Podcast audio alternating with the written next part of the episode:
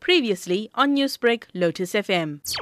The project that we recently launched with uh, the Kolisi and Imbumba Foundation called Each One Feed One will be at the base of the work that we'll be doing, including the work that we'll be doing in early childhood development centers, uh, ensuring that the, uh, ECD practitioners are uh, still taken care of before the little ones go back to school.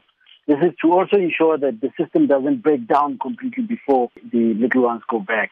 Uh, the, the most important thing that we'd like to emphasize uh, is that uh, all of us carry a responsibility to help build a caring nation, a nation that cares about the vulnerable, particularly at a time like this.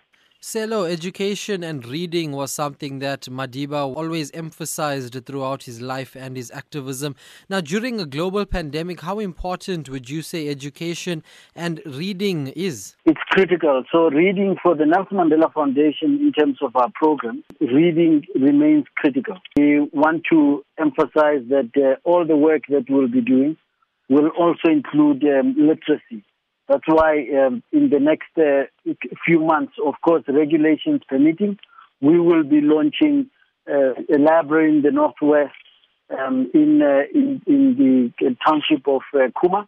Um, we will continue to do those kind of initiatives because um, without education uh, informing all the work that we do, we are in trouble. The COVID 19 pandemic has seen the poorer become even more poor and lots of people become destitute.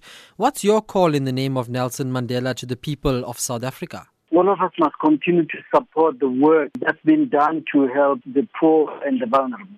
But also, importantly, that we continue to do a little bit for anyone who needs our, our help. It could be that someone, a child who needs to have access to a computer, and they do not have access uh, to, to, Wi-Fi at home, that you make that possible, and that you continue to fight corruption in, in the corner where you are, uh, because corruption is continuing to rob our people, especially the, those who need the relief from relief funds that have been made available. That we fight that too during this time. That Mandela Month must center us uh, back to being a values-based society that we become leaders in every respect of the word. Newsbreak, Lotus FM, powered by SABC News.